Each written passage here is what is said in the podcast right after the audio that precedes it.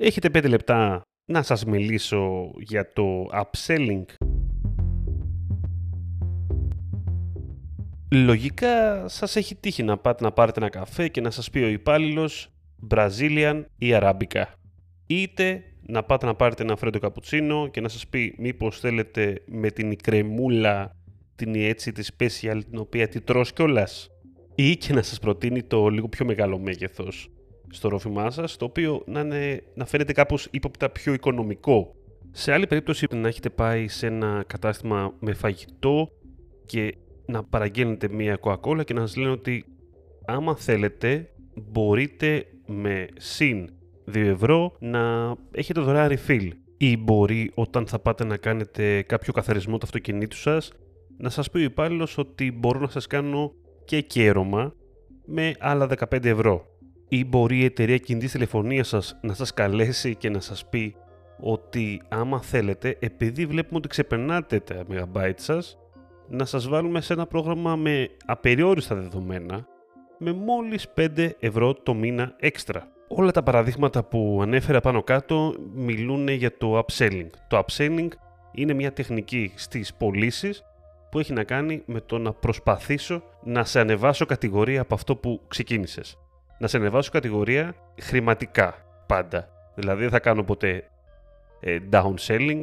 Προσπαθούμε και να μεγαλώσουμε το καλάθι σε τζίρο, αλλά πολλές φορές το κάνουμε αυτό και αυξάνοντας τα προϊόντα και υπηρεσίες. Το οποίο αυτό είναι λιγάκι περίεργο γιατί το upselling πατάει πάρα πολύ στο cross-selling που είπαμε στο προηγούμενο επεισόδιο του πεντάλεπτου από το κανονικό burger να πάμε στο double burger είναι upselling, έτσι ξεκάθαρα. Και μεγαλώνω την αξία.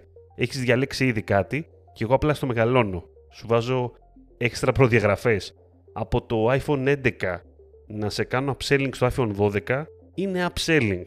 Από εκεί πέρα που πήγα να πάρω το, να κάνω πλήσιμο αυτοκινήτου και να μου κάνεις και κέρωμα που είπα πριν, ας πούμε, είναι upselling, αλλά παράλληλα μοιάζει λίγο με το cross-selling, έτσι. Δεν είναι, δεν είναι η ιδέα μου. Το καταλαβαίνετε ότι μπερδεύει λιγάκι και είναι λογικό να μπερδεύει γιατί από τη μία το cross-selling σου λέει ότι είναι παράλληλη πώληση. Ναι, είναι παράλληλη πώληση.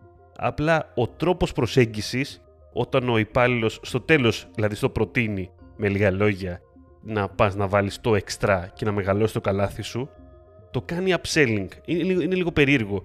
Νομίζω ότι εδώ πέρα η στοιχειώδη διαφορά που θα μπορούσαμε να πούμε ότι οκ, είναι πιο εύκολο να το διαχωρίσουμε και να μην λέμε ότι υπάρχει αλληλοκάλυψη, cross-selling και upselling κτλ. Είναι ότι στο upselling πάντα κάνεις κάτι το οποίο για τον πελάτη βελτιώνει το τελικό προϊόν.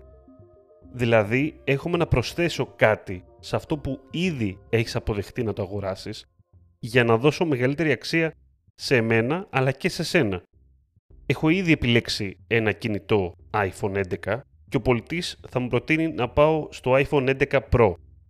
Αυτό μοιάζει με cross-sale, αλλά δεν είναι cross-sale στην πραγματικότητα, γιατί ήδη μου έχει πουλήσει το iPhone 11, έχει γίνει ήδη πρακτικά η πώληση, αλλά πάει να με ανεβάσει κατηγορία. Πάει να μου πουλήσει λοιπόν ότι τώρα, OK, okay, τα βρήκαμε, έχεις θέλει το iPhone 11, αλλά μήπως θέλεις κάτι ακόμα καλύτερο από αυτό; Διάλεξες τις μικρές πατάτες αλλά μήπως χρειάζεσαι το μεγάλο μέγεθος τελικά. Ή από τα αγαπημένα μου upsell.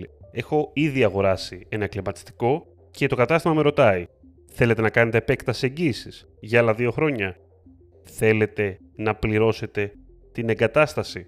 Και σε αυτό το στάδιο θα μπορούσε να με ρωτήσει επίσης, μήπως επειδή έχω πάρει κλιματιστικό, έχω πάρει εγκατάσταση, θα έρθει και τα λοιπά ο ψυκτικός έτσι και αλλιώς. Και μπορεί να με ρωτήσει, αφού θα έρθει ο ψυκτικός, μέχρι το σπίτι σας και έχετε ήδη ένα κλιματιστικό. Μήπως θέλετε να κάνουμε και συντήρηση στο ήδη υπάρχον κλιματιστικό που έχετε; Τώρα εδώ όμως τι είναι, είναι cross-sell ή upsell; Γράψτε μου στα σχόλια, θα τα πούμε σε επόμενο επεισόδιο. Ήμουν ο Δημήτρης Ζαχαράκης και αυτά είχα να πω σε 5 λεπτά.